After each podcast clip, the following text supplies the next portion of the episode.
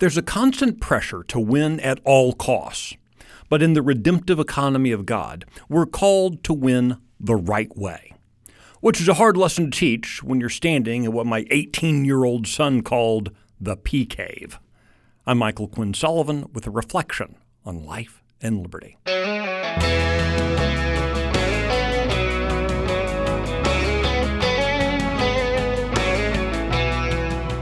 Few biblical vignettes puzzled me more over the years, and that found in 1 Samuel 24. Let me try to set the stage. King Saul and his men were chasing David, knowing David was ordained by God to be Israel's ruler. David and his men fled into the wilderness region known as En Gedi and were hiding in a cave.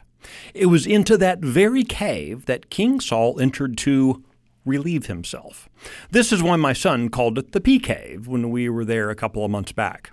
As my son and I stood at the mouth of what had been the cave, looking down to the Jordan River below and marveling at the beauty of the place, it was hard not to think of the pressure to win at all costs. We feel it every day, just as David did. Hiding in that cave, David and his men conspired about the opportunity to attack Saul.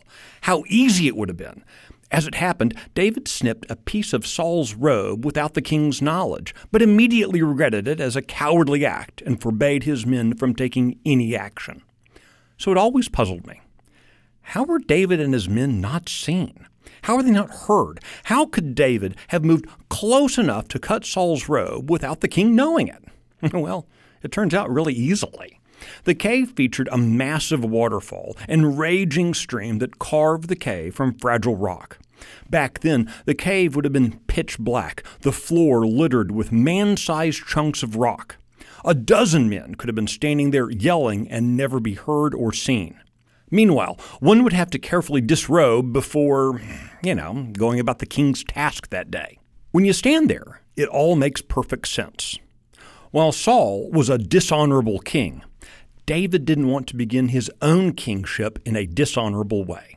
While Saul would have thought nothing of killing David with his proverbial pants down, David wanted Saul to keep his dignity. David wanted to honor God, even in the darkness in a cave against a man who wanted him dead. The lesson of Engedi is that the ends cannot be justification for the means. If we want to be honorable men, we must behave honorably, even when it's inconvenient, even in the darkness, even when there aren't any opposing witnesses. As a self governing people, we must first be able to govern ourselves.